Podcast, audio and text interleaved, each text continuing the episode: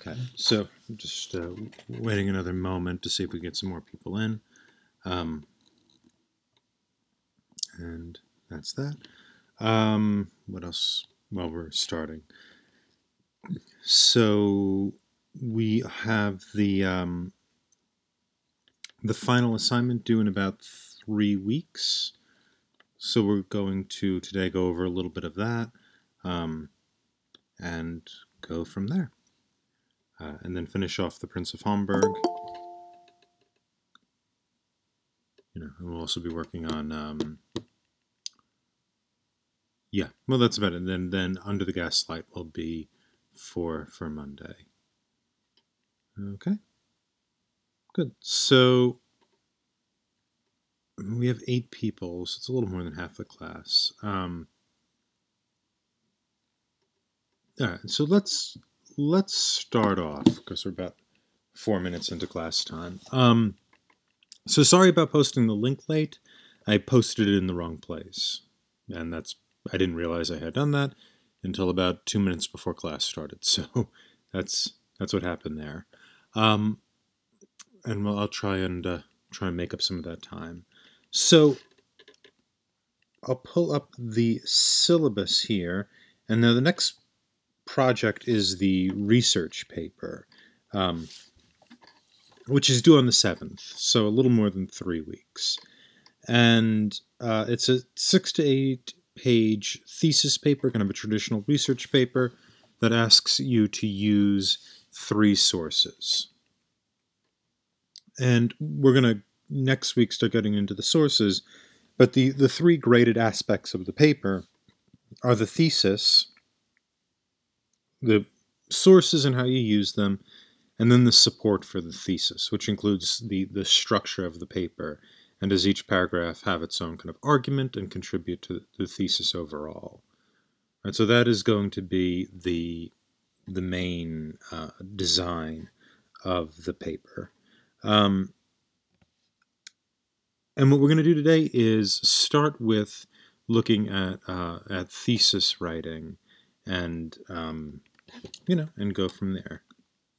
And yeah, so let me. A qu- Sure. question. When you Mhm. say this is going to be our final project, do you mean it's going to act as our final? Or are we still going to have a final? No, you still have the final. Mhm. Yeah, you, you there is a final on the date is posted on um, on the NetID site, and we will. I'll get you some over the the break. Kind of send you the Thanksgiving break. Send you off a, a study guide, kind of a study guide for the the final itself.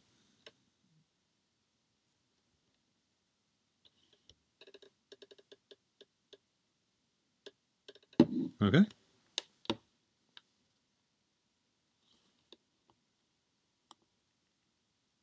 Okay, good. Um, let's uh, let's get into it. Let me.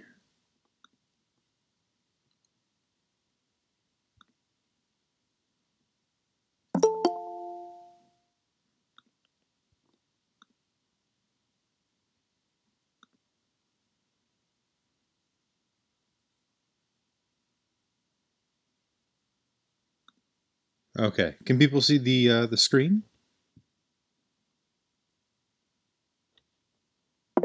Yes. Okay, good. So thesis statement. Um, so these are rhetorically thesis statements are important because they clarify for the reader the controlling idea of the paper. Without a clear thesis, the reader may lose patience because he or she doesn't see the point.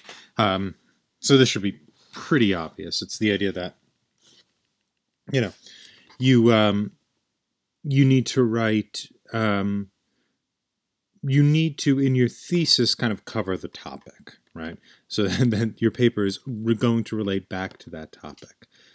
Uh, for you as the writer when you're writing the thesis should serve as an anchor so that everything you're writing kind of falls under the purview of the topic outlined in your thesis. So this doesn't mean that your initial thesis when writing that is the thesis that you uh, devise when starting your paper, starting the first draft of your paper, needs to be the same thesis. In the initial phase of writing this paper, the thesis is going to be um, basically a a statement, a research statement, what you want to research on what topic and um, in what direction do you want to go in. The thesis is probably over the course of the, the next few weeks going to change pretty dramatically, right? It's going to go from um, maybe something very vague to something specific. It might go from something specific to something else based upon the research you've done. And so the idea is that you want um, the thesis to to limit, let's say, your research to help you out.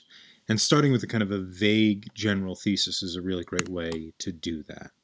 Um, but when you get to the final thesis, you do want to avoid these errors, right? You you can't in the final paper hand in a thesis that's too vague, broad, unwieldy. I mean, you you can do this, but it's not going to reflect well on your grade. Um, and a, a thesis, you know, so instead of having something that's very broad, like let's say um, the the uh, the the South um, fought the Civil War for purposes of secession, right? Like that's that's very vague or very broad.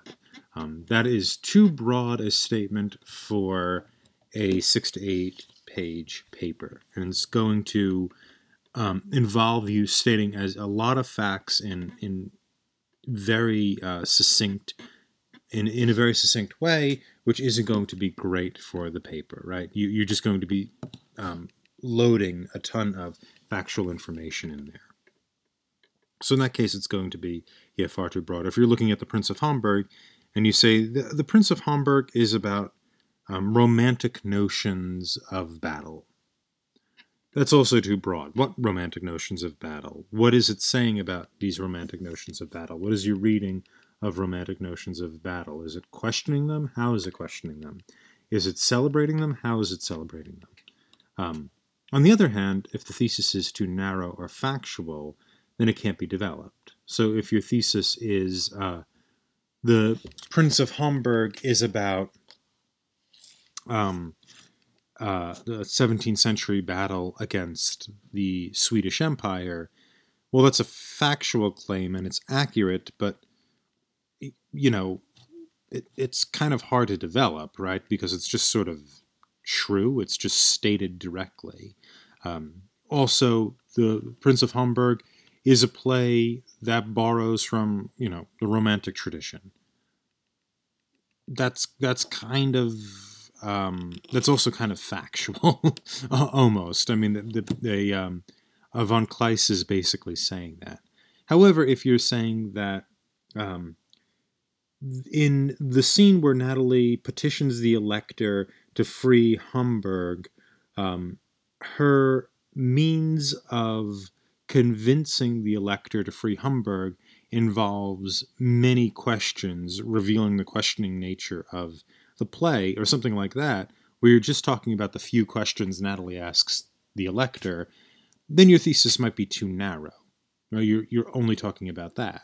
Um, it seems more like more likely that the questions that Natalie asks the elector are evidence of a um, they're they're evidence of a thesis, right? They're the facts of the play that support an idea about maybe questioning the the romantic era values that the play might support or might question.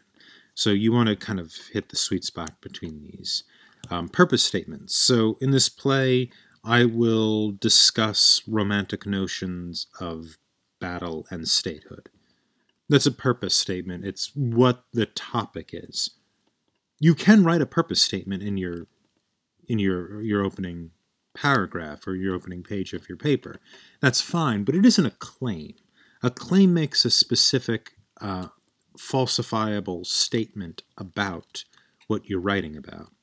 Um, falsifiable just means it can be disproven.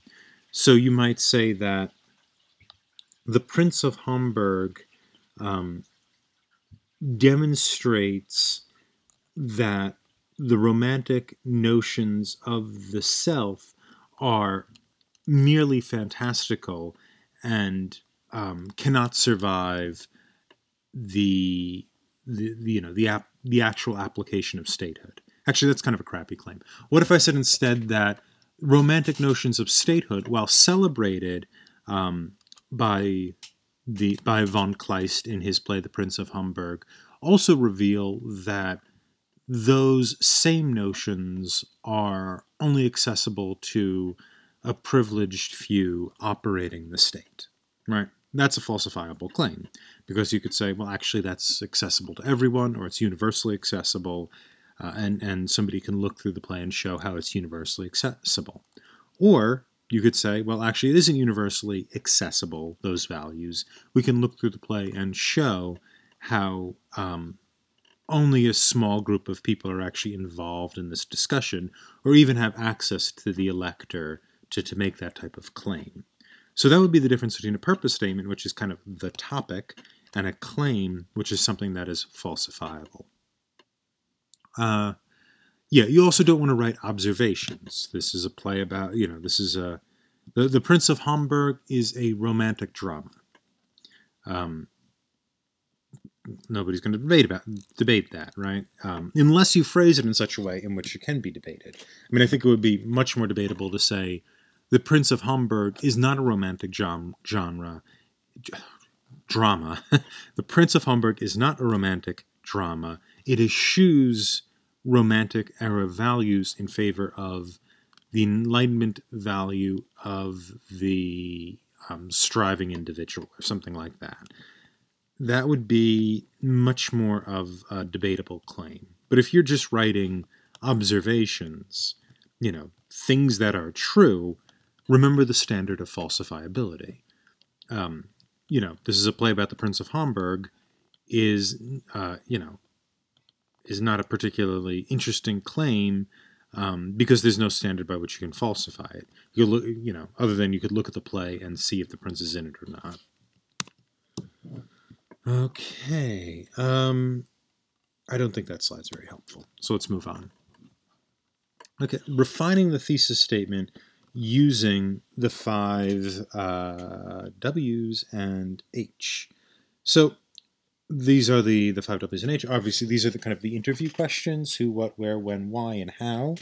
Um, you know, th- this is kind of stuff from elementary school, um, but it is a uh, it is a good test to see how robust your thesis is.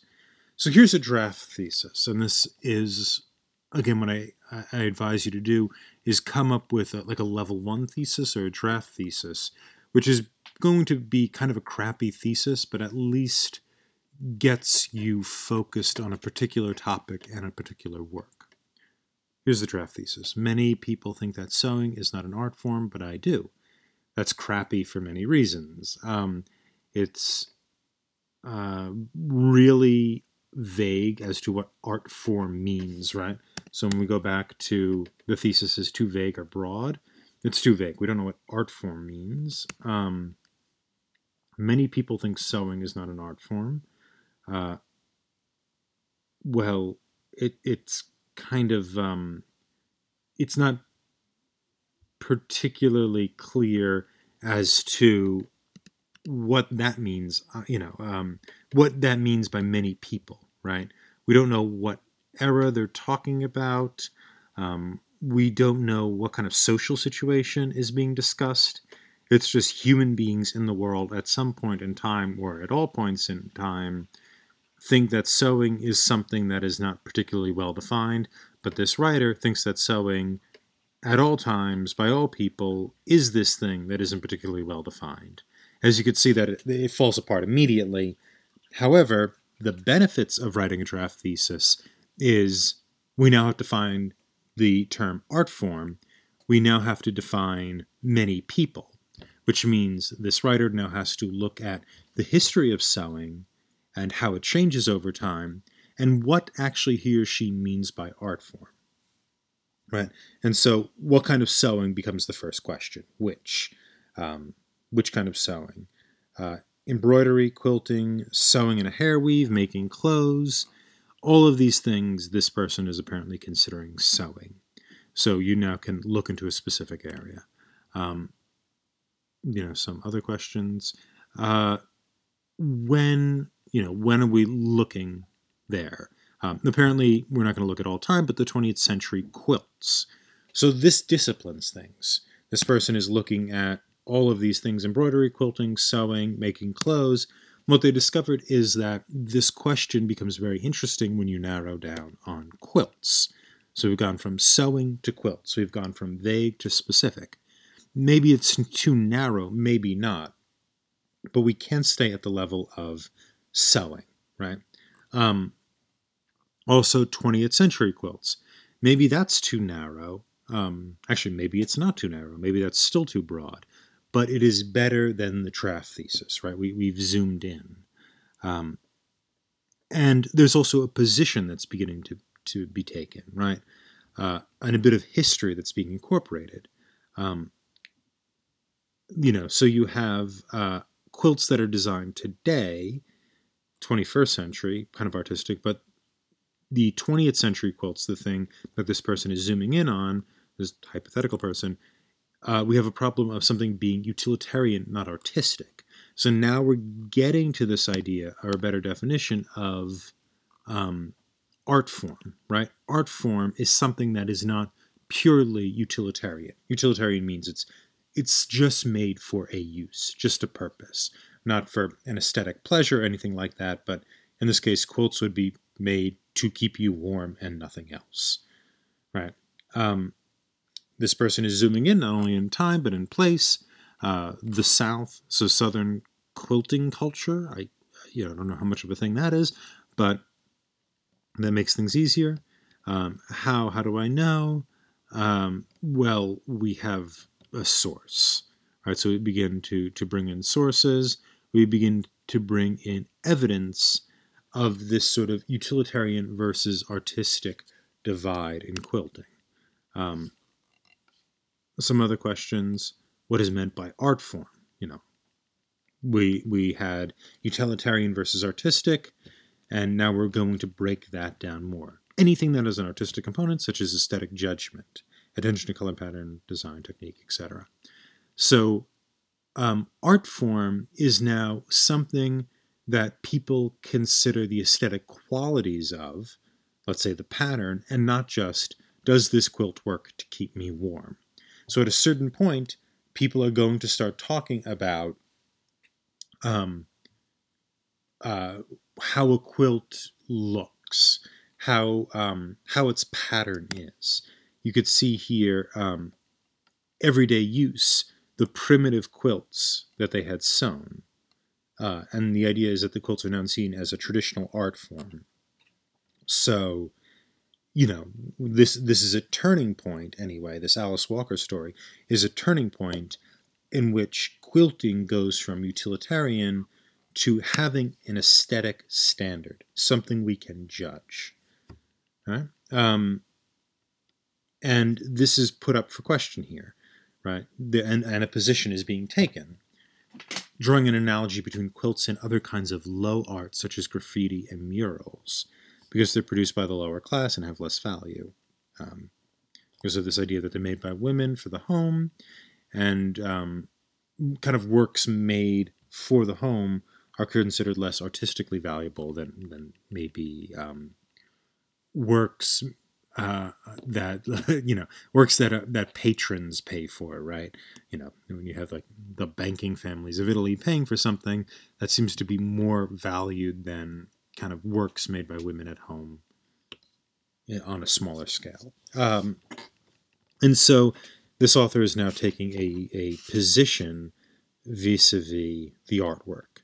Uh, it is quilts that are beginning in the 20th, 20th and 21st century to be seen apart from their utilitarian use and this person is making the claim or beginning to dust off the claim that it's really an issue of class that um, class and, and maybe gender, you can argue, that quilts are not recognized as having aesthetic value.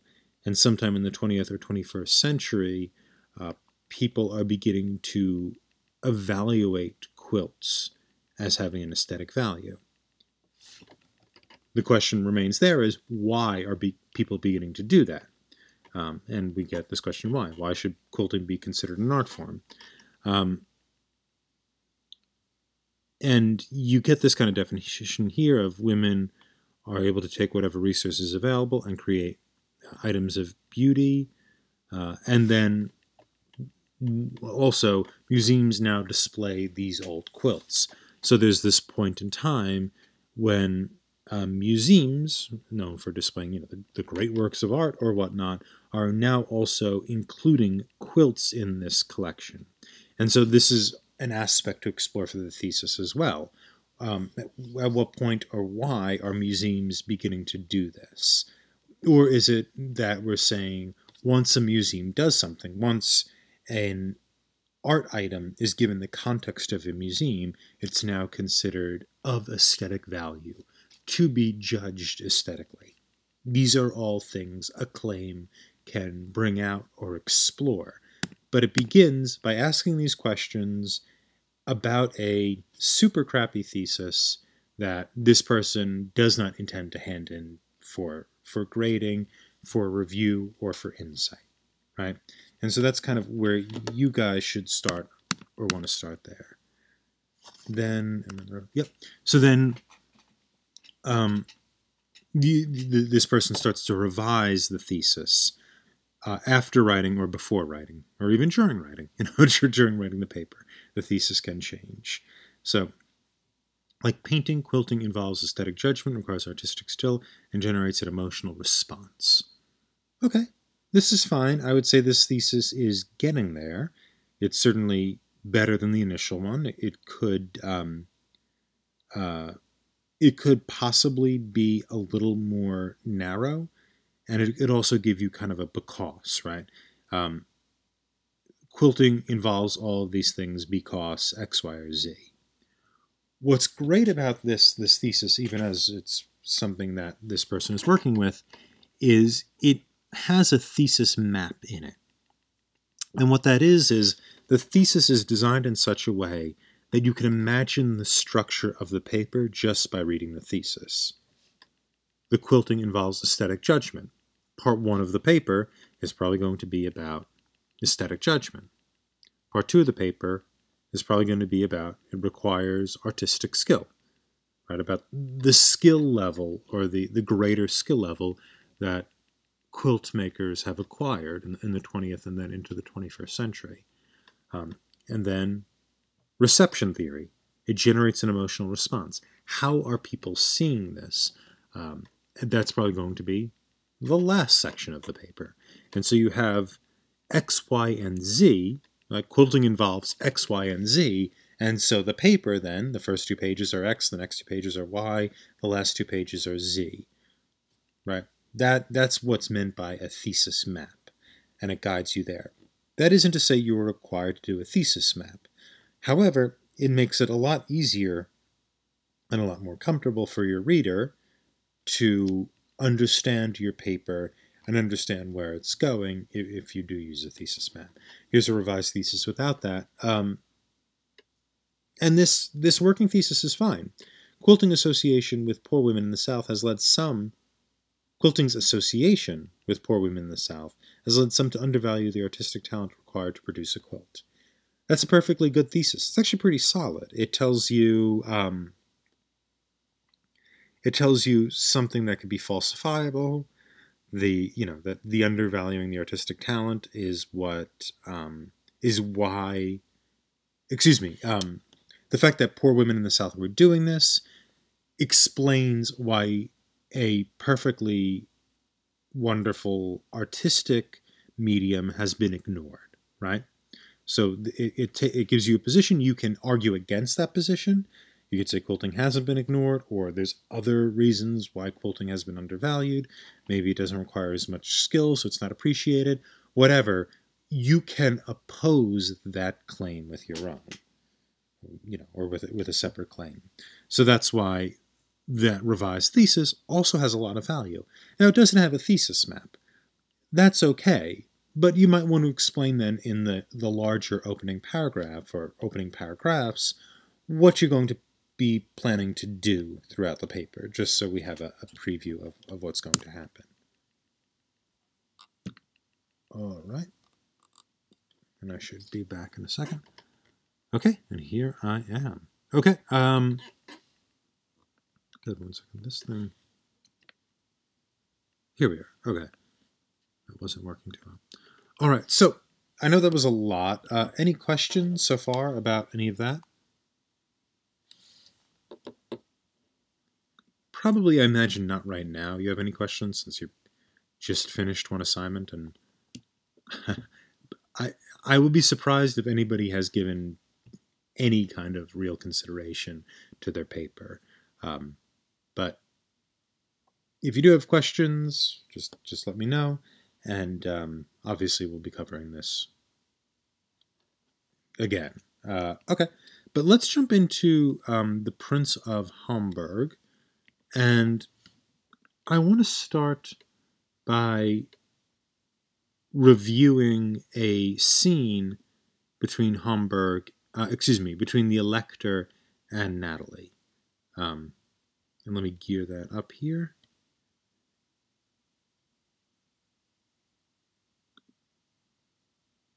Only the discipline of care. And we're going to watch a little bit of scene, about three minutes.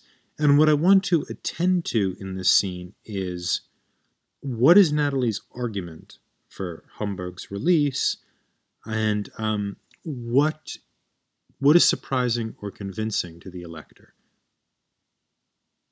Okay, so I'm gonna I'm gonna turn off the sound um, because it apparently it, it, reverbs and is very annoying. Um, so if you have a problem or can't hear it, please type in the chat. I'll try and look at the chat to make sure. Okay.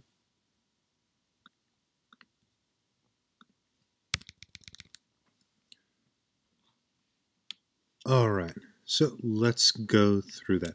So, what kind of uh, what reasons does Natalie present to the elector?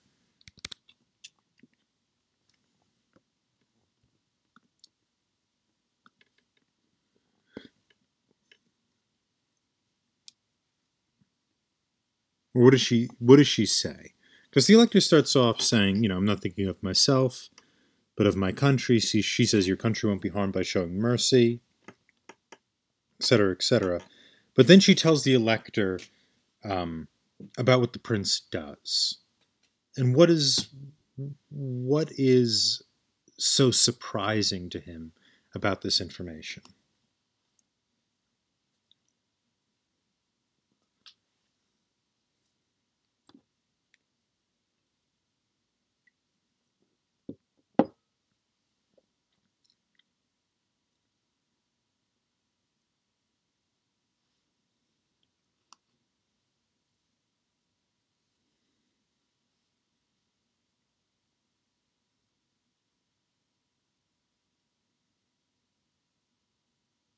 So what what actually does she tell the prince?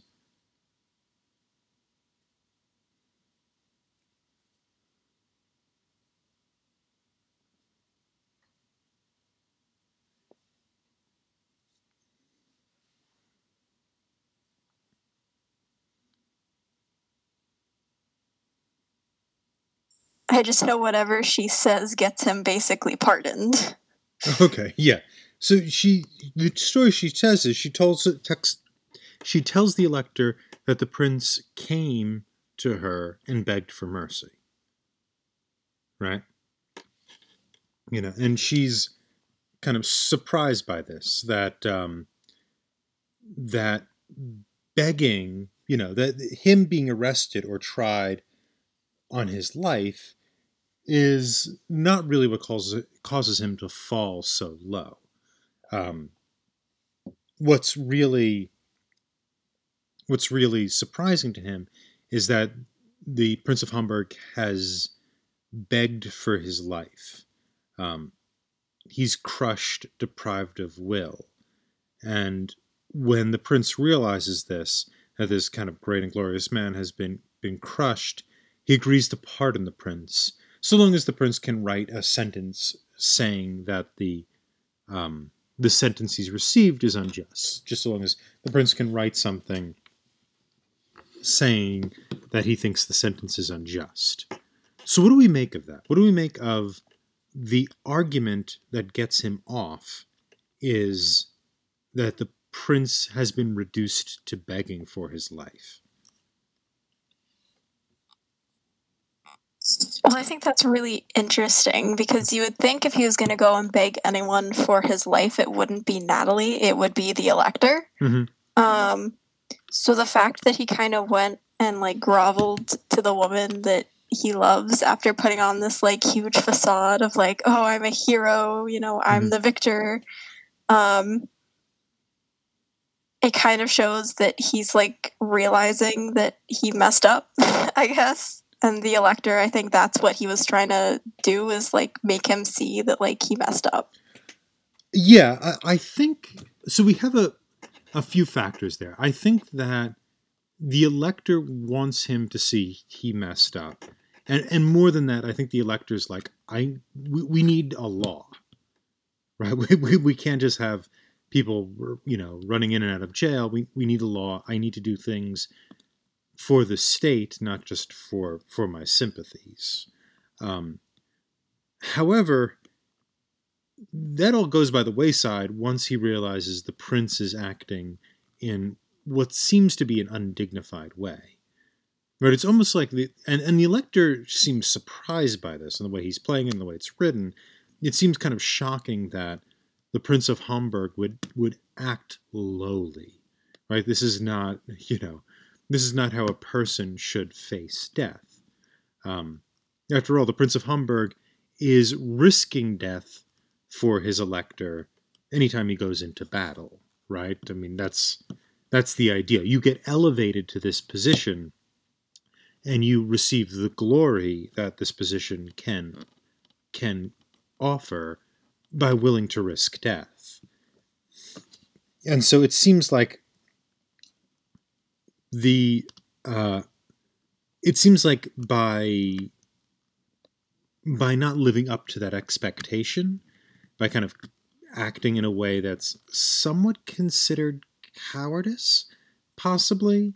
Um, it's considered certainly lowly, right? He even says that. Brought to this low state, uh, uh, the elector says. Um, and even Natalie says, you know, she, she has the, I, I'm merely a woman, but even I wouldn't, uh, even if I were to face death, I would not want to act like this. Um, those factors seem to indicate that what is is really shocking to these people is that uh, that the individual um, that they thought they had here is being kind of destroyed by by the rule of law. Right, the rule of law is not matching inside and outside. The you know the, the romantic person, the romantic sense of the person, is not rising to the occasion to meet the necessity of the law. Yeah, the the fact that he compared himself to Caesar, like even Caesar died dignified, you Mhm. know, like Yeah. he didn't you know, A2 Brutus, but he, he didn't um, you know, whine or beg for his life. Mhm. He was just kind of like, okay, yeah. Good. Yeah, yeah. it- I- it- go ahead. I'm sorry. Oh, I was just gonna say that I feel like it kind of almost reads as if like the play is trying to say that this obedience of law kind of trumps this romantic notion in a sense because he is like he is this ultimate romantic character, but you know once he is faced with the ultimate law of losing his life for not obeying the rules or whatever, he he is no longer that romantic character. He kind of throws that all away just to not have to face the law, basically. Um, I think that's interesting. And I think that's almost why the elector lets him off. It's like showing that he's going to be obedient from now on because he's, Mhm. you know, he's been brought to this low state. His pride is gone. He's not going to be this rebel anymore. hmm Yeah, I, and I think there there's a conflict or an open question about the relationship between the individual and the law that you're, you're bringing up, Kimberly. Um, and so, you know, and it's really hard to parse, right? Because I, I think the elector wants the has a kind of rom- either romantic or enlightenment idea of the law that it's going to, you know, bring the state together and do these great things. Um, however, there's a lot of arguments that come come at the elector that people bring to the elector about the prince that um, you know that, that you shouldn't do this for these these other reasons that there's more than just the law. But there is still this um, there is still this kind of idea or this elevated idea of the state of this kind of uh, greater state. There's a, a quote i'm trying to find it here from hegel that I, I wrote down in my notes about this. Um, and it's kind of like the, and I'm, I'm not finding the quote, but Kimberly, you like prompted it perfectly, and now I can't find it. But it's something along the lines of here it is. Um, that Hegel says the, the state is the ethical health of a people preserved. So it's almost as if the, the um, that people acting ethically creates the state, and then the state helps ensure cyclically that the people are living kind of ethically healthy. Um, that there's this kind of relationship between the people and the state. Um, but there's still this kind of concern of, you know, who who is engineering that, and that seems to be going on here. Um, I wanted to show the clip towards the end when uh, everybody runs in and they sort of make this argument about um, they start the generals start to argue for the prince's life to the elector. And this is after the prince has accepted his fate right? The prince learns the news from natalie. He realizes that he's kind of sublimated himself and he decides that he is going to accept his fate right? He's going to accept um, what he's been destined to do and he makes a big deal of this. He goes to the graveyard and looks at his grave, and you know he does all the kind of like um, uh, romantic stuff. Uh, but towards the end, we have the regiments coming, and um, we have uh, uh, Kottwitz, the older man, who um, who makes kind of an argument towards the elector. And does anybody remember what his arguments were? in the second to last scene.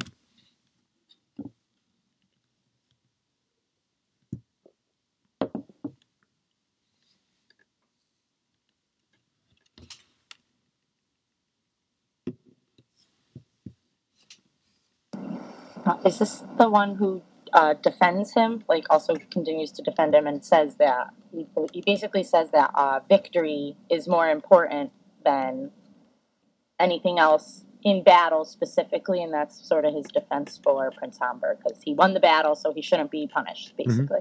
Yep, that that's certainly one of his arguments. Yeah, and that's um, that's one of his arguments. Yeah, is that he won the battle, um, and and he has so basically he has three arguments, and that's I think that's the first one. He says basically he's won the battle. The second one argument he makes is um, this whole thing about the higher law. Well, you know, elector, it's actually all coming from you, right? Uh, you, if you want to liberate the prince, liberate the prince. Um, and if you don't, you know, you could cause a problem amongst the soldiers. So, you know, like you're saying, Kimberly, when you win a battle, you know, take that as a win. Um, and if you kind of punish people who do that on technicalities, uh, it might lead to kind of a, a, revolution amongst the soldiers.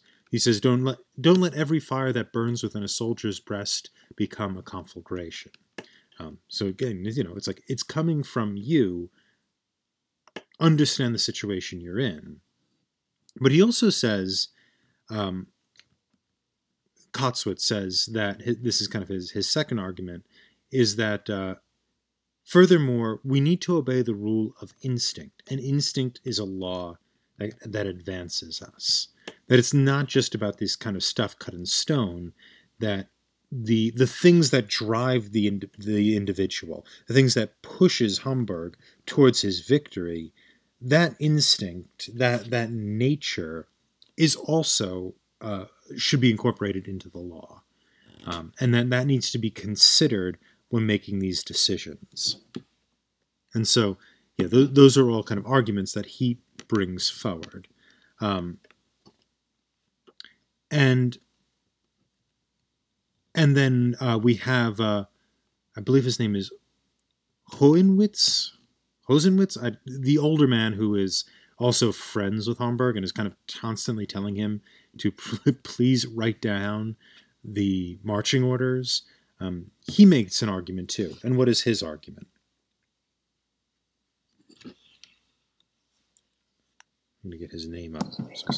That it's uh, he makes the argument that it's really actually all in fact the elector's fault. Like Mhm. he's the one who's guilt, guilty for all of it for orig- initially playing the trick that has distracted Prince Homburg throughout this entire play. hmm Yeah, exactly. So that, yeah, exactly. So it, it ends up being that um, the prince himself has, excuse me, the elector himself has caused this this problem. Um, trying to bring up the trying to bring up the cast list so I could get the guy's name right. Um,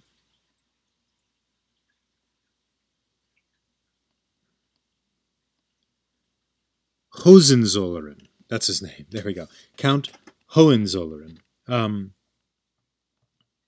yeah, and so you have a few open arguments here about kind of the the nature of law and the nature of the state in conflict with um, these other considerations, right? There's this um, entirely objective law, and we should all obey it, and it needs to be strict and enforced for everyone equally. However, there's some problems with this that um, that these different arguments bring out. Um, you know, there is the fact that it well, you know, it's actually kind of enforced by someone, right? There's this natural law idea that there's just law in the world, and we need to kind of find it. Um, but there's also, you know, somebody who kind of make, or, or this other idea. There's somebody who makes it up, right? A positivistic idea. Somebody makes this up, and everybody has to follow it because someone makes it up. Um, you know, and we have to consider kind of practical things.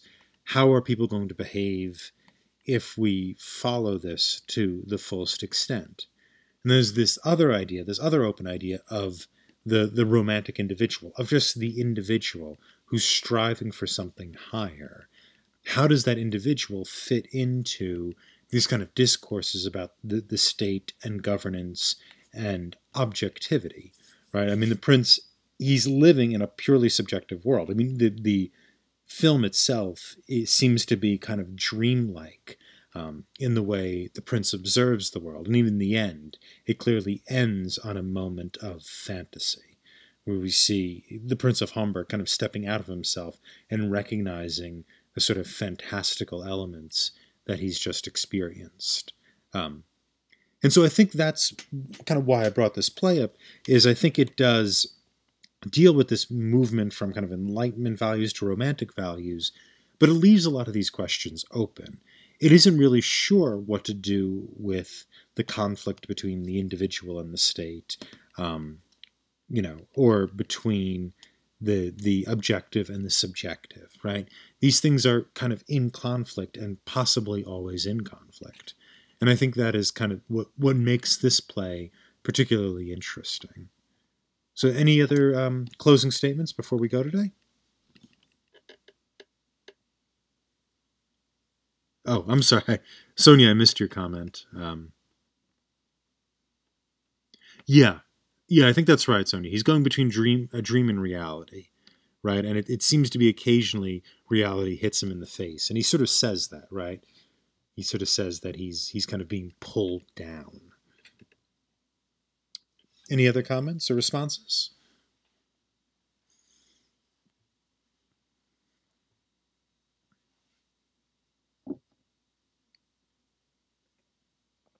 All right. If not, we are certainly over time now, two minutes over, and I will let you go, and I'll stay on this uh, chat for for office hours if anybody needs to to talk. Thank you. Have a good weekend too. Thank you. Thank you. Have a good weekend. You too.